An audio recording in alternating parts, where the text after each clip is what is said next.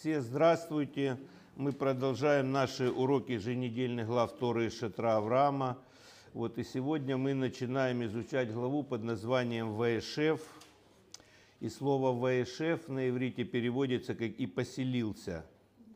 Вот мы немножко вспомним о предыдущих главах. Мы говорили о борьбе Якова с ангелом Исава, когда он возвращался после 20-летней работы на Лавана, его встретил ангел Исаф, и они с ним боролись до утра, и ангел повредил сустав бедра.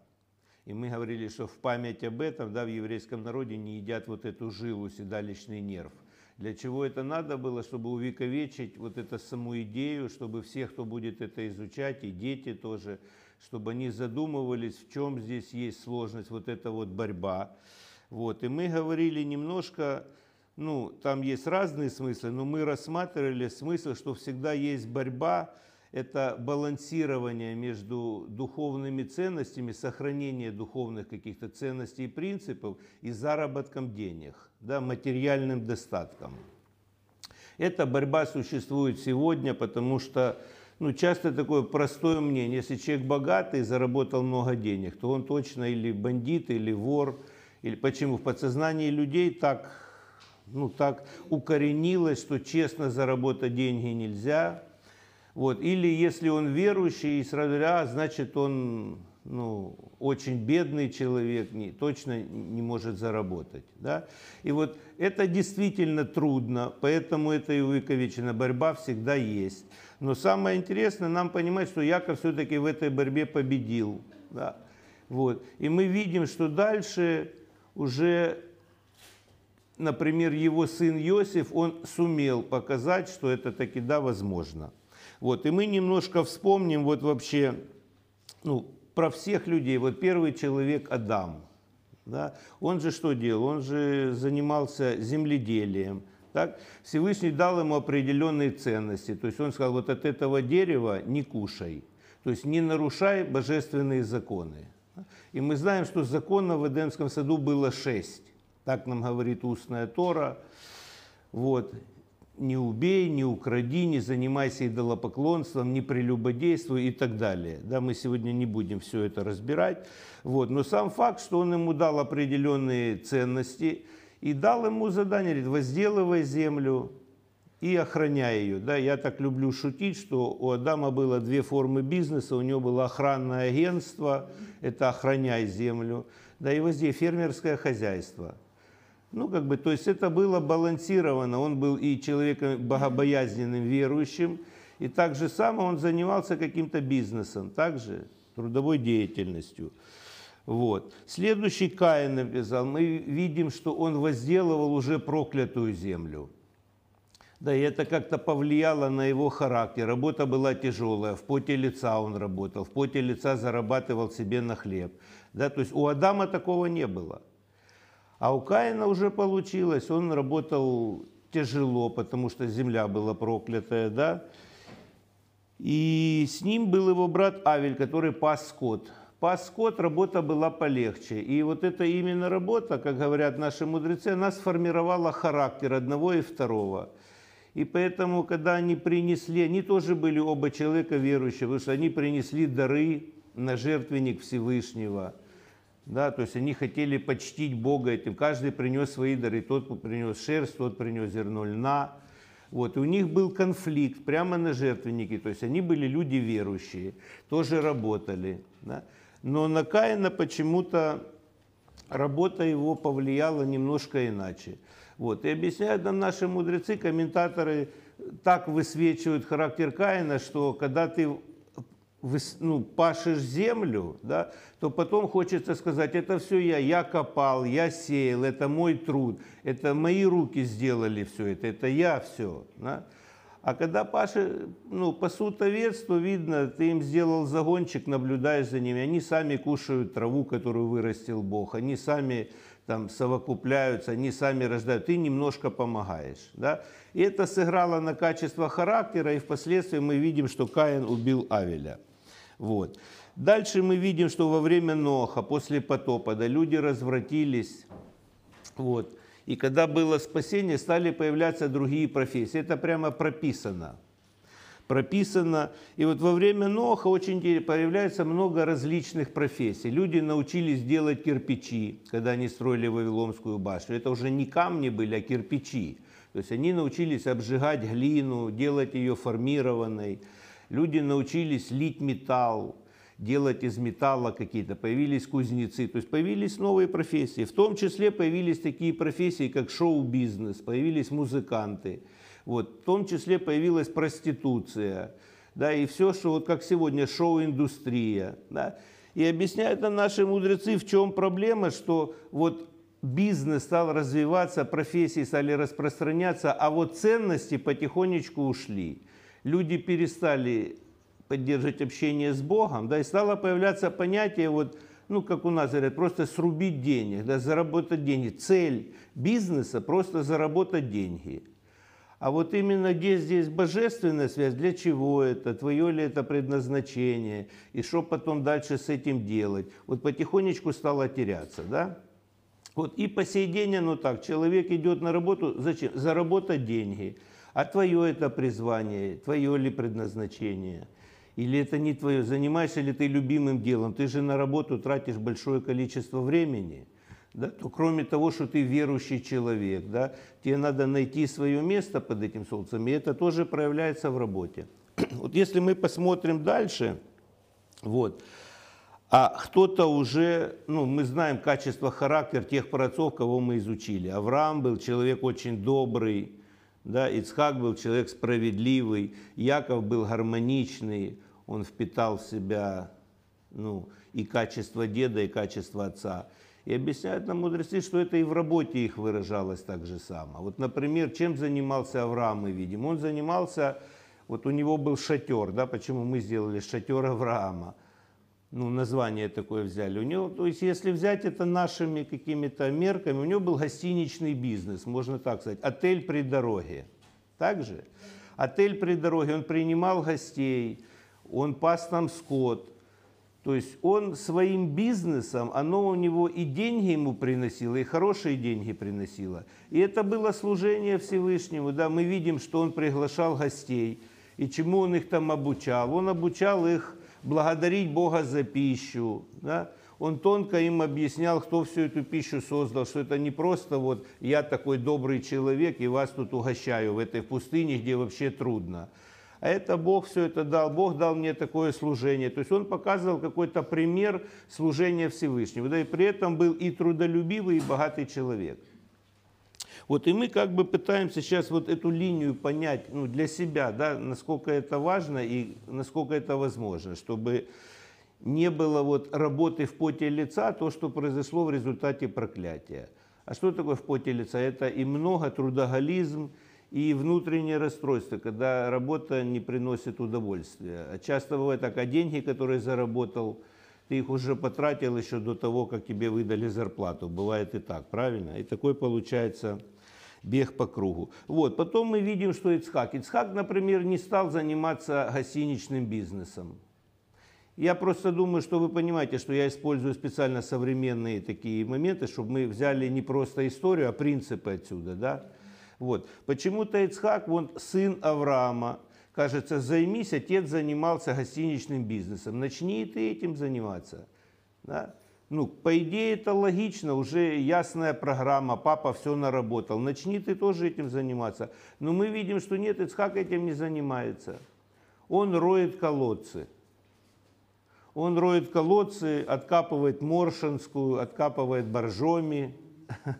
Да, шучу я обратно.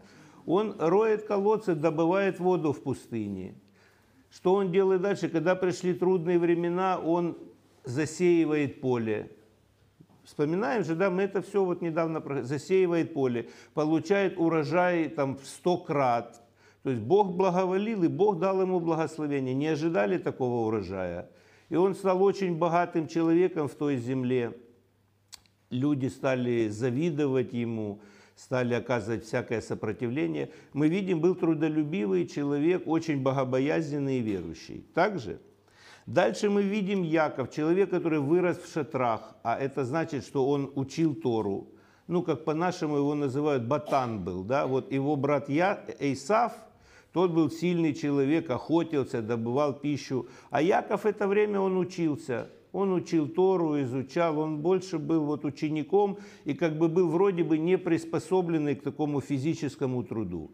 Но так жизнь сложилась, Всевышний устроил ему такой экзамен, что ему пришлось за 20 лет все быстренько переучиться, да, и внутренний потенциал, и мудрость Торы, которую он впитал, помогло ему остаться и богобоязненным человеком, и очень сильно разбогатеть, и овладеть тем бизнесом, которым ему пришлось.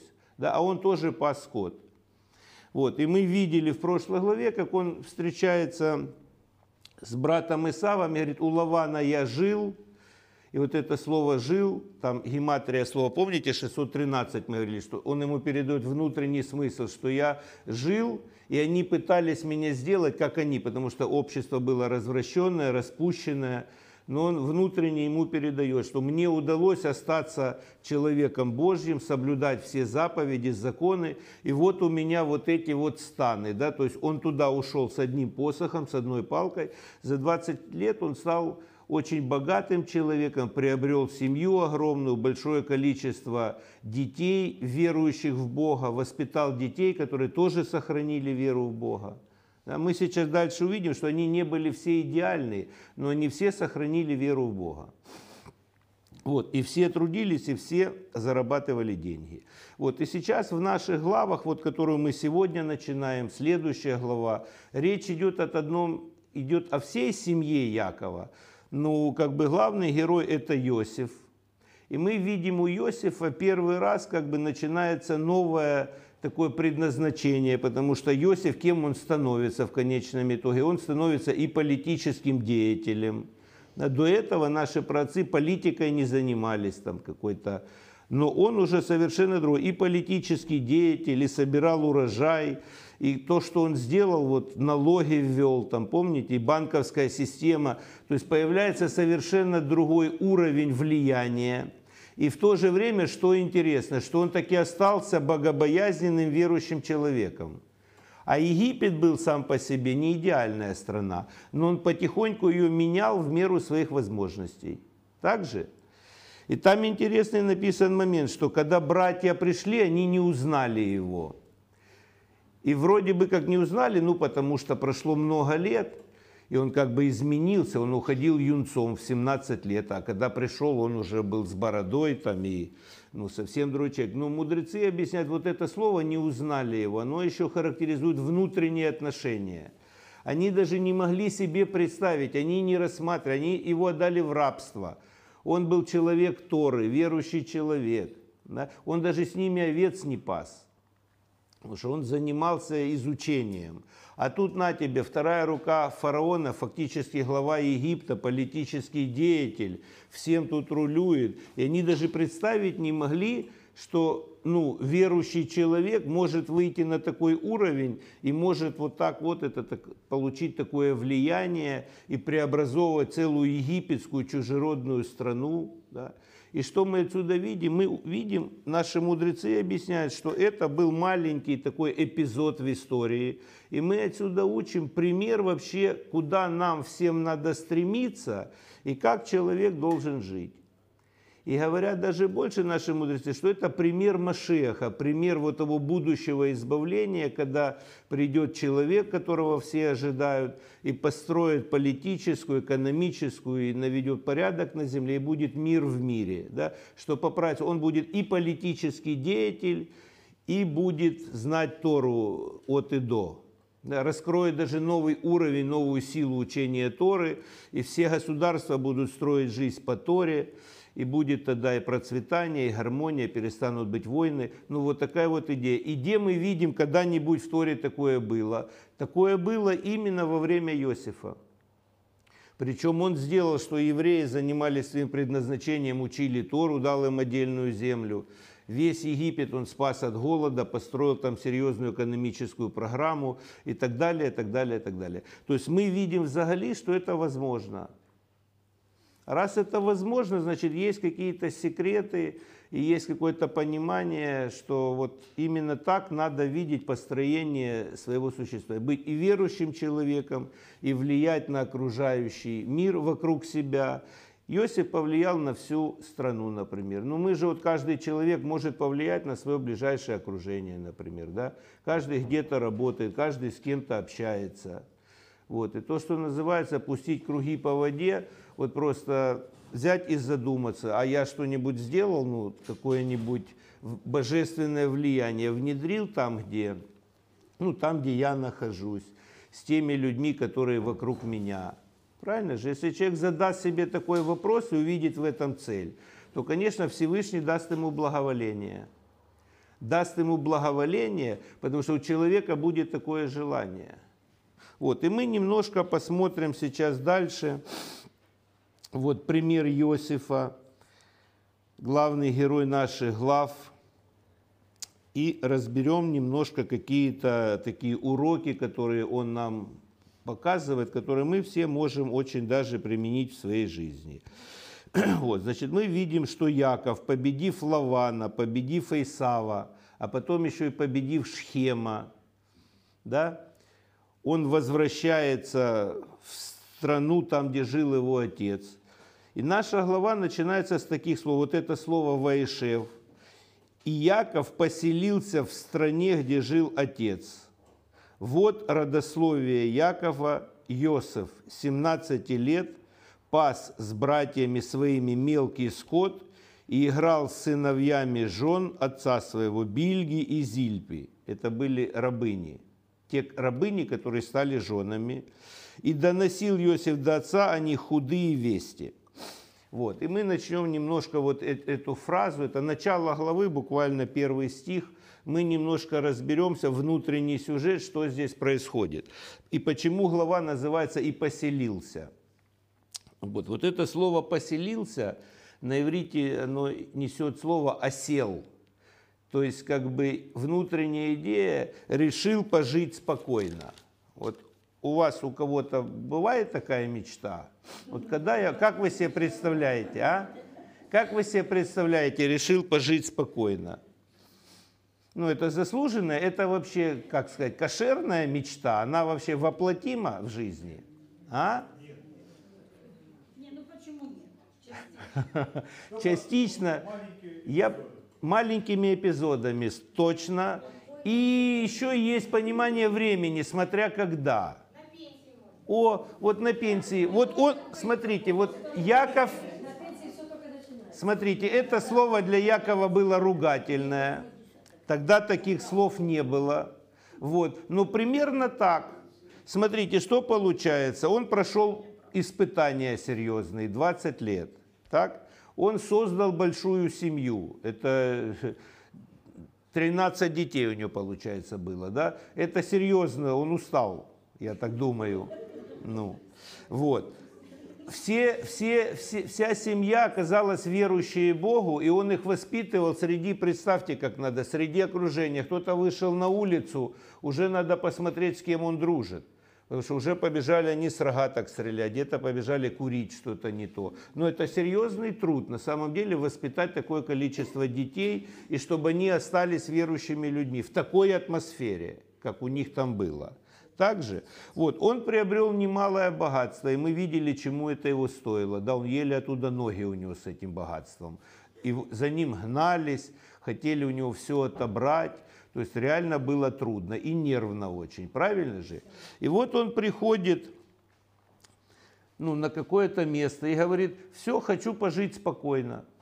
Ну, например, вот нам знакомо в Европе, в Америке, в более благополучных экономических странах – у них есть какая-то накопительная система. Человек всю жизнь работает, копит себе, ну то, что у нас называется пенсионный фонд, ну, у нас он просто называется, да, а там есть вот такие какие-то программы, человек проработал, там вышел то, что вы вот сказали, на пенсию, и идет, снимает, говорит, ага, ну мне еще там годиков 20 пожить, разделю на годиков 20 и посмотрю, как я могу спокойно пожить теперь, да. Детки уже выросли, уже и внуки, там уже все везде в порядке, а мы там попутешествуем, там, ну, не знаю, у каждого своя фантазия, да. В общем, я так это примерно представляю, что такое пожить спокойно. Вот. Но, но тут получается, что вообще, в принципе, хорошая идея.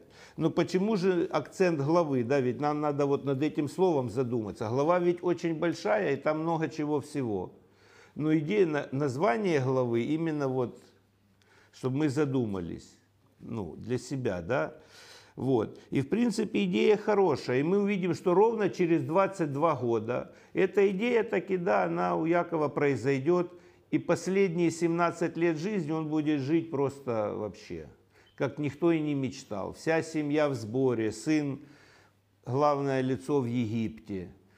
Всему народу хорошо, все, живи и радуйся. Но вот эти 22 года это было рановато. да.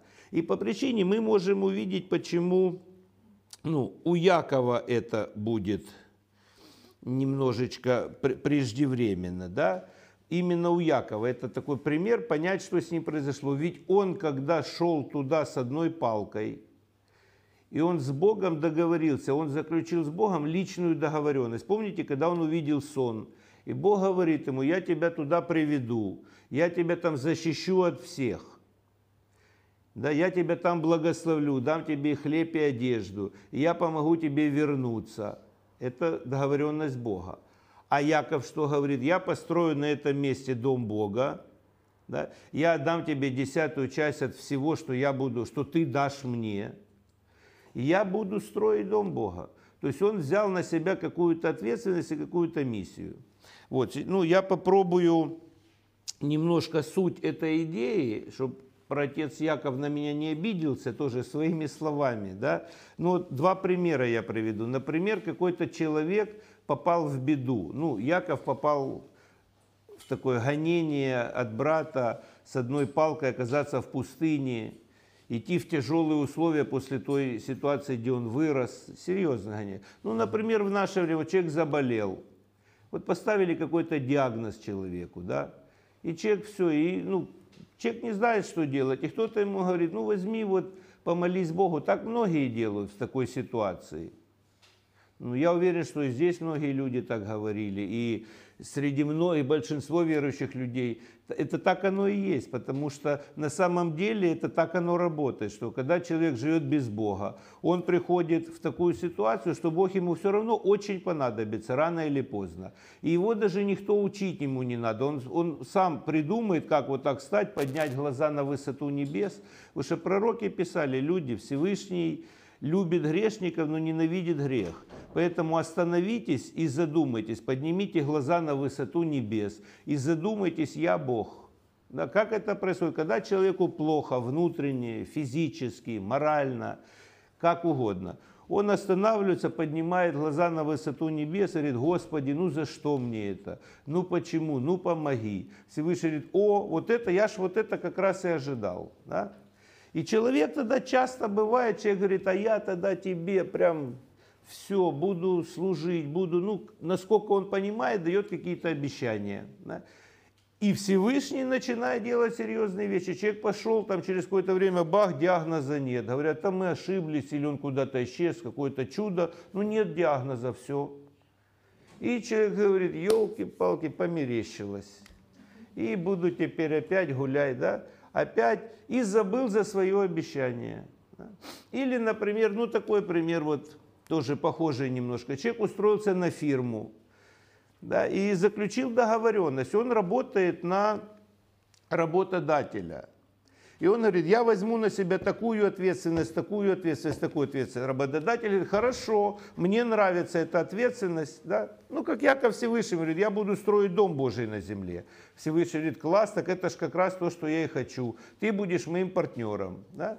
И работодатель дает бюджет на это человеку чтобы он пользовался бюджетом, чтобы ни в чем не нуждался, чтобы у него было нормальное, ну, каждый хочет, чтобы его работник хорошо, достойно жил, да? помогает ему разбогатеть, тот приобретает большое богатство, а потом говорит, ну, как бы, я решил пожить спокойно, у меня теперь бюджет большой, я могу теперь работу не, не совсем быстро выполнять, не совсем ну, с таким же качеством. Я хочу то делать, отдохнуть туда-сюда спокойно. Как вы думаете, как работодатель на это посмотрит? Да? Отрицательно. Вот, я, возможно, немножко сгустил краски, но так получается, что немножко Яков вот примерно как бы хотел так же само раньше времени, да, на 22 года раньше. Он говорит, ну решил пожить спокойно, но еще не было времени, да, еще это было чуть-чуть рановато. И поэтому эти 22 года у Якова были веселые горки такие вот, веселые сложности, обратно дети ссорятся, Иосифа забирают в рабство, он исчезает на 22 года. Иуда отсоединяется, там свои приключения. В общем, Якову точно было весело. Морально ему было весело. Вот, и вот такая вот идея. Теперь немножко, а вот именно процесс, почему так получается? Да, получается же, люди говорят, ну что, Всевышний прям так наказывает человека. Здесь получается, как, как, как это назвать, каким словом? Получается, Всевышний на определенный вид деятельности дает какое-то благоволение. Да? И человек берет, и он когда выходит, он отключается от этой защиты, отключается от этого благоволения. Очень хороший пример, когда евреи шли по пустыне. Когда они шли с Богом, они находились в облаке. Когда они выходили из облака, их жалили змеи. Да? То есть это не то, что можно сказать, что это наказание. Да, но это наказание вызвал ты. Инициатива этого наказания была твоя. Ты сам пошел туда, где змеи, ты сам пошел туда, где нет облака, нет божественной защиты. Правильно же? Вот это вот важный момент понимать. Вот следующее выражение, которое мы видим, что вот родословие, вот родословие Якова, Йосеф. Да? И мы видим обратно, что вот эта миссия Якова создать, потому что были же все язычники кругом, ну, кто недавно включился в наши уроки, мы разбираемся вообще, как вера на земле, вера в Бога, как она распространялась и развивалась. После Эдемского сада был потоп, люди потеряли веру на земле, стали язычники. Да, и потом вот начинается Авраам, Ицхак, Яков, потом народ Израиля, вера начинает, а потом пошли религии. Да, вера начинает дальше распространяться. И поэтому вот это родословие порождения, вот эта линия, да, было вот порождение Ноаха, потом вот порождение Ицхака, а теперь дальше продолжается порождение Якова и, и выделяется главный персонаж, кто это Иосиф. Почему? Потому что Иосиф будет следующий глава поколения всего еврейского народа, так как тут был Яков. Народа много, да, но есть глава поколения. Как в будущем будет Маше главой поколения народа. Вот. И мы немножко разберемся вот про Иосифа. Вот. Что мы знаем? Что Яков же был, не все были пророки, да? Яков знал пророчески, что именно от Рахели, от его жены произойдет будущий глава поколения. Вот, и он знал, что Иосиф будет глава поколения, поэтому он относился к нему особенным образом. Вот мы сейчас поймем причину конфликтов братья, почему они продали его в рабство – и это должно было случиться. Вот как все это понять? Где здесь негативное, а где здесь позитивное? Да? Вот. Яков знал, что от Рахели произойдет вот Иосиф, глава поколения. Вот. И он создавал ему особенные условия. Например, пока все братья пасли овец, Иосиф учился с папой. Иосиф принял все учение, знал все учение, которое было на то время открыто. Все, что передали Шем и Эвер. Это еще, Шем это еще человек, который пережил потоп. Это сын Ноаха. Да? И он передавал те знания, которые были открыты еще Адаму. Поэтому им и удалось выжить в потопе, потому что они знали Бога, они передавали это учение. Это всему учился Иосиф, учился этому очень тщательно. Вот. И Яков лично с ним изучал Тору. Вот. И он создавал ему особенные условия. Например, видно, вот он купил ему особенную одежду, выделил его среди братьев. Вот. И тут есть тонкость, вот мудрецы объясняют нам внутренний смысл. Вот Яков победил Исава, а мы знаем, что их было двое, Яков и Исав. И они как бы вместе должны, это же были два брата, от одних родителей. Они вместе должны были, они вместе на двоих имели силу изменить и преобразовать этот мир. Но Исав отказался от этой миссии, также пошел своим путем. Вот. И тогда, когда Яков боролся с ангелом Исава, он как бы забрал у него те силы, которые Исаф вот должен был иметь для изменения мира, скажем так. И они принадлежали Якову, поэтому Яков стал Израилем. О чем это говорится? Что он вышел на новый духовный уровень силы. да. Он стал гораздо сильнее, чем он уходил. Яков – это Экеф, это пятка, это самый нижний уровень духовности. Израиль – это как бы голова народа, это самый уже высший уровень духовности. Да? То мы видим, что вот эти испытания, которые были у Якова, когда он был еще ну, вышедший из шатра, и когда он вернулся уже и победил вот этого ангела Исава, вот если бы можно было по-детски это объяснить, знаете, как есть игра. Один гейм прошел, выполнил все экзамены, и потом бац тебя, ты вышел на вторую ступеньку сложности. да. Вот можно сказать так, что вот эта борьба с Исавом, с ангелом Исава, и получение имени нового, имя Израиль, то это перевело его на, на новый духовный уровень. Вот. И для вот этой ну, миссии необходимо, для новой миссии, чтобы стать главой целого народа, целого поколения, необходимая сила. И вот вся эта сила, она найдет проявление в Иосифе.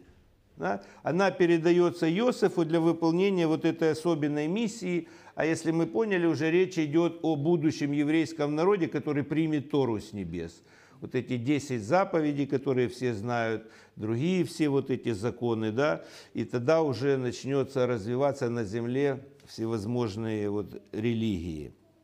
Вот. Что дальше сказано о Иосифе? Что он играл с сыновьями Бильги и Зильпы. Почему здесь это объясняется? Потому что вот эта вот идея раскрывает нам качество его характера тоже важно, потому что человек, который глава поколения, он должен иметь определенные качества. Вот. И что здесь говорится? Вот это Бильга и Зильпа, они были вначале рабынями, они были служанками вот, первых жен Рахели и Леи. И Яков взял их себе в жены. Там тоже есть интересная история. Если понять историю тех поколений, то фактически Яков был первый человек, который отменил рабство. Вот все думают, что это произошло в Америке, когда сахарные тростники были. Но если мы увидим по Торе, Яков первый человек, который взял рабынь, сделал их своими женами, а детей сделал полноправными наследниками. Это есть очень большая в этом, это целая тема, но мы сейчас не будем об этом говорить.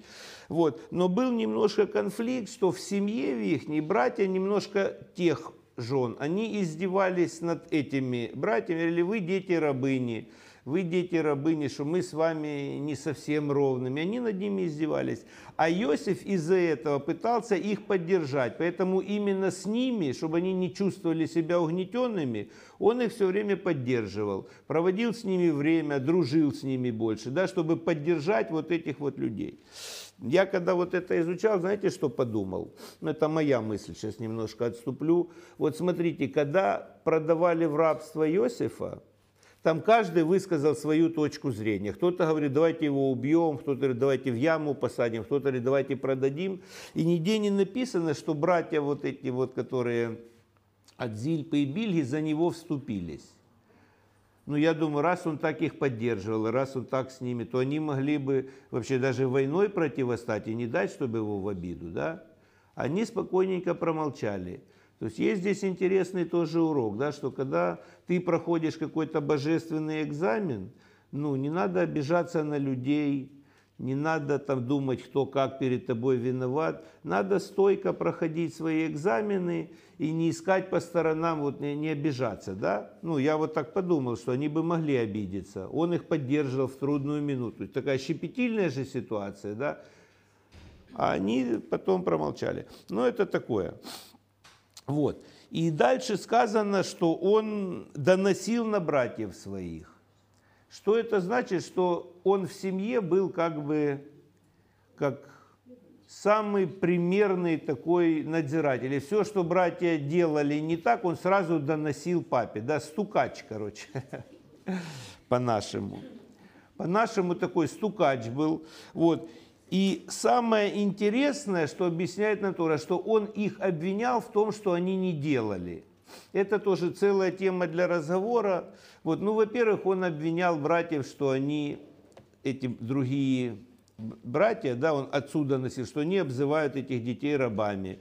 Он обвинял, что они там неправильно кушают животных вот, что они неправильно режут их, что кушают от живой плоти, то, что было запрещено в те года.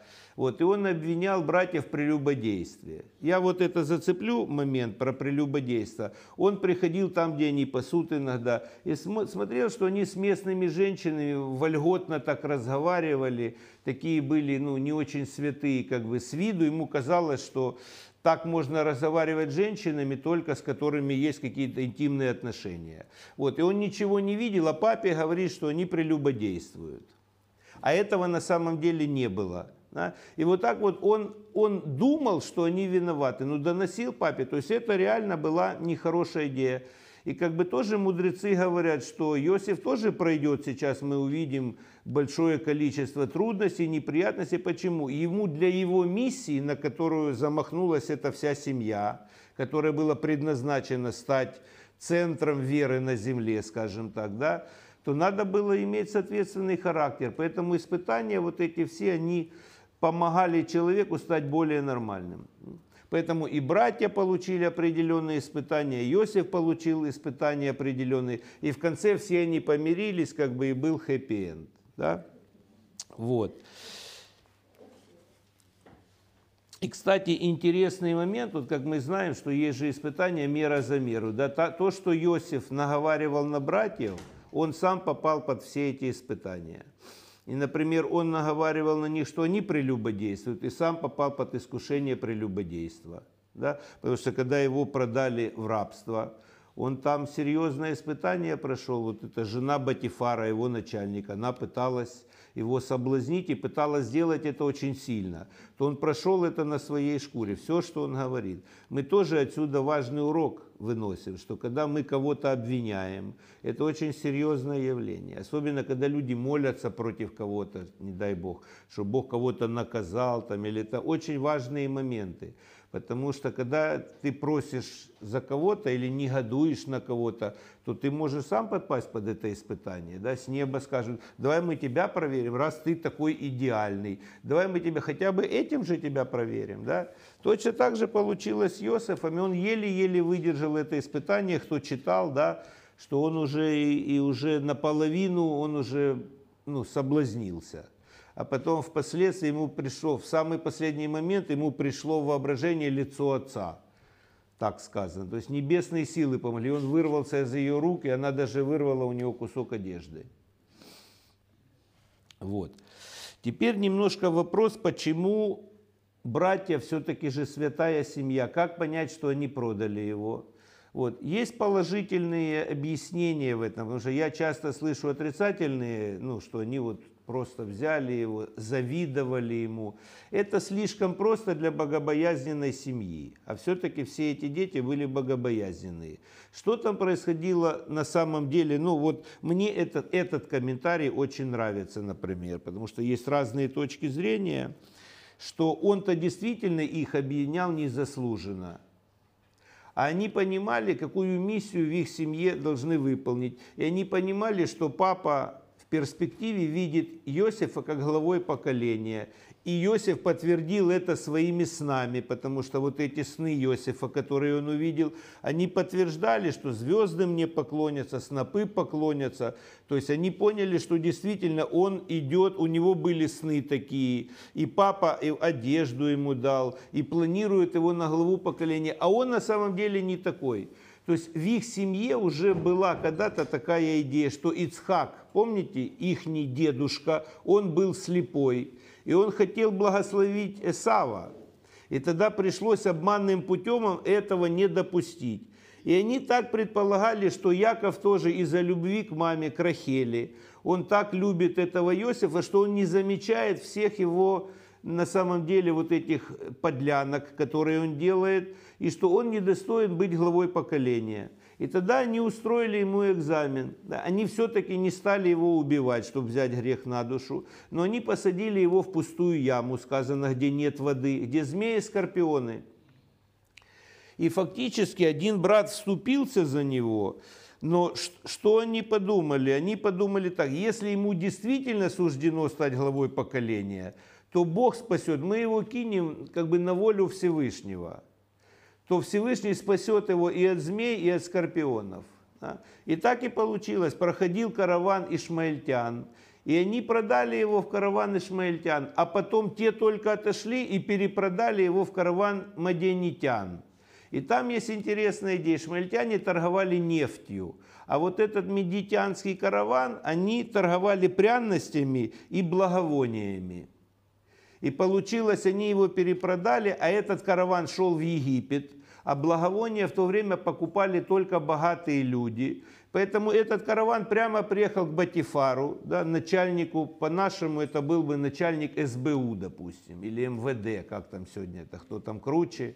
Да? В общем, большой вот такой чиновник, начальник палачей, начальник тюрьмы, начальник всей вот этой судебной системы и так далее. И прямо к нему домой привезли этот караван, и он купил Иосифа себе. То есть он попал специально так, как Ашгаха пройти, то есть это божественное провидение. Вот. И здесь есть интересный для нас урок, мы сейчас об этом немножко поговорим.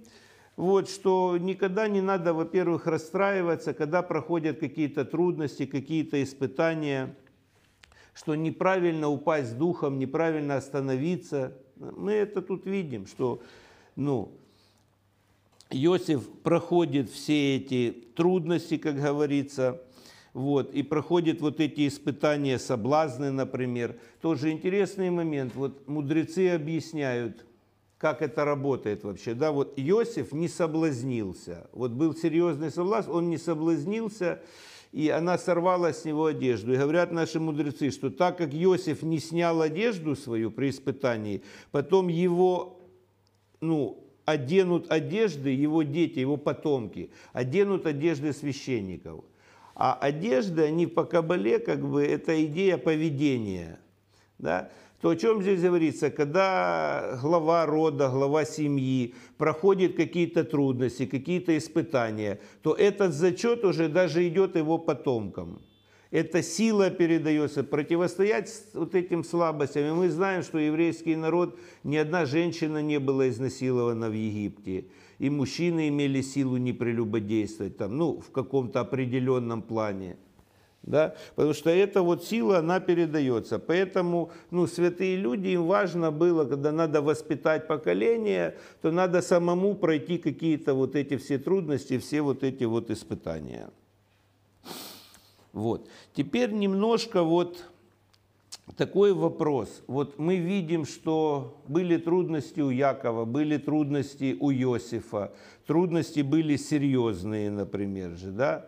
Вот. Как понять нам в жизни, вот ты если идешь куда-то не туда, ну, есть определенные трудности, то как понять это? Ты идешь не туда или это трудности, испытания, наоборот, тебе туда как раз и надо?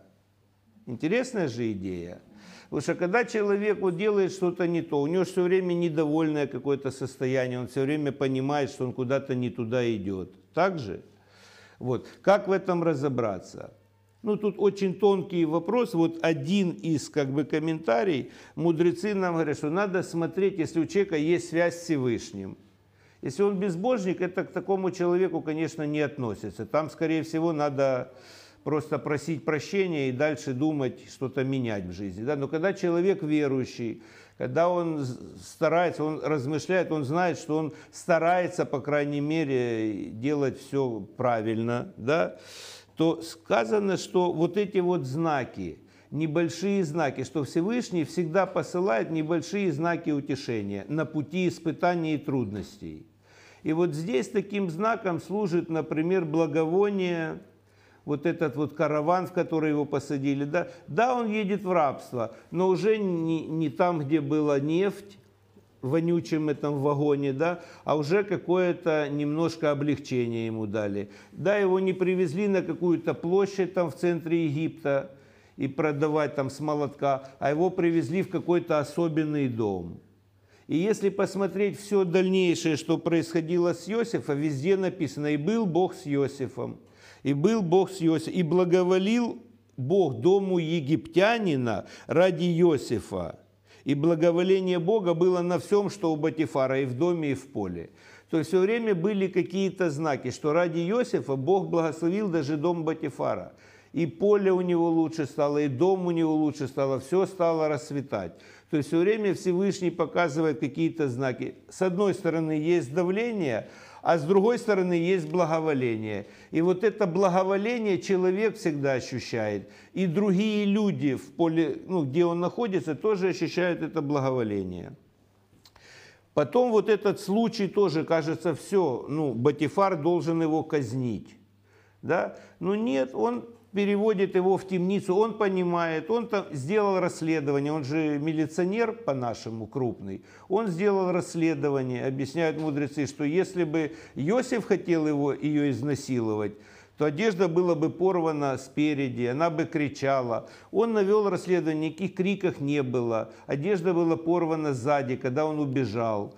И он, чтобы не позориться, не позорить жену, тихонечко садит его в темницу, потому что ну, он был хороший работник. Вот и там написано, что «и дал ему Бог благоволение в глазах начальника темницы, и отдал он распоряжение Иосифа всех узников». А это были царские особы. То есть Иосиф попадает, да, в тюрьму, но не в какую-то простую тюрьму, а к царским особам. То есть он заводит там хорошие связи. Он не просто сидит в тюрьме, а он сидит там еще и по делу, он заводит хорошие связи. Там сидит виночерпий царский, там сидит хлебопекарь царский, там сидят другие чиновники Египта, а он там глава. Представляете, как можно построить хорошие отношения со всеми? Да? Вот. Более того, написано, и во всем, что там делали, Иосиф был распорядителем. И объясняют нам мудрецы, что Батифар приносил ему важные дела. Так как Батифар видел, что он все умеет, Бог ему во всем дает успех. Батифар приносил ему важные дела. И фактически объясняют мудрецы, что он, сидя в тюрьме, уже понимал экономику Египта, как там ресурсы, как там все работает. Он, сидя в тюрьме, уже учился управлять страной.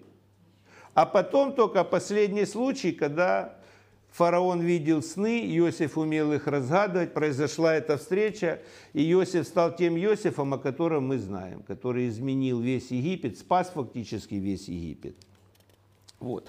Поэтому что мы видим, что вот этот пример, когда человек живет с Богом, когда попадаются трудности какие-то на пути, да, как он проходит эти трудности. И в конечном итоге, что мы видим? Приходят братья, все его сны сбылись, но что он не злорадствует, он уже измененный человек сам, он обнимает их, он улучшает жизнь их и их семей, да, к нему приходит вот это вот прощение, и приходит вот это развитие, процветание. Вот. Поэтому мы можем вот это все увидеть. И я хотел бы закончить на такой ноте, что вот эта вот идея трудностей. Да? Ну, никто не сказал, что по жизни будет легко. Мы, по крайней мере, не знаем ни одного такого персонажа в Торе, чтобы кому-то было легко. Вот мы сейчас разбираем пример святых людей, у всех были трудности, у всех были какие-то сложности. И я вот услышал одно выражение в фильме в одном, и оно мне очень понравилось, я хочу его вам передать. Вот это было ну, какой-то мудрец древности сказал, говорит, если вы двигаетесь все время в одном направлении с Богом, то однажды вам будет попутный ветер. Вот, поэтому надо идти спокойно, доверять Богу, заниматься то, что мы называем служение Всевышнему, делать добро людям – и не обращать внимания на какие-то трудности, наоборот смотреть на вот эти маленькие знаки. Я поделюсь один раз, у меня была очень сложная ситуация в жизни. Это было уже много лет назад, когда кризис наступил, 2008 год. И я помню такие мысли, кредит там большой, долг огромный, там много тысяч долларов. И я вообще думаю, неподъемная сумма. И такое давление было, банки давят, там, это ужас просто был. И я помню, я так молюсь, и размышляю, у меня мысли такие вообще, хаос полный в голове, как котелок вот так варится, картошка. И такое давление. И я молю, говорю, Господи, как я вообще, как это вообще все потянуть? Да? да. И дом в кредите, в залоге. О, это было ужас. И я потом так молюсь, я просто всеми мозгами к нему. И у меня такое наступило раз, такое спокойствие какое-то пришло, и мысли такие. И мне прям приходит такое понимание, что вот это все, что у тебя кипит, это твои страхи, да? Как бы я Бог всемогущий. Вот смотри, вот сегодня с тобой было такое происшествие, вчера было такое. И я увидел маленькие какие-то вещи вообще. И мне приходит понимание, говорю, вот это я, а вот это все, это твои страхи. И знаете, прошло сколько-то лет, реально, все эти страхи рассеялись, все эти проблемы разбежались, они все порешались еще с, большой, с большой прибылью. Но тогда это было, да, давление. Но после этого я уже иначе думал. Я всегда вспоминаю вот эту точку. И когда у меня начинаются какие-то мысли, ну, по какому-то новому поводу, я всегда останавливаюсь и говорю, так, спокойно, это все суета. А что ж было хорошего сегодня? О, вот один знак благовония и пряности. Вот тут вчера вот это благовонные пряности. Вот это было от Бога. А то все потихоньку, то мне кажется. Все, всем хорошей недели, будьте здоровы.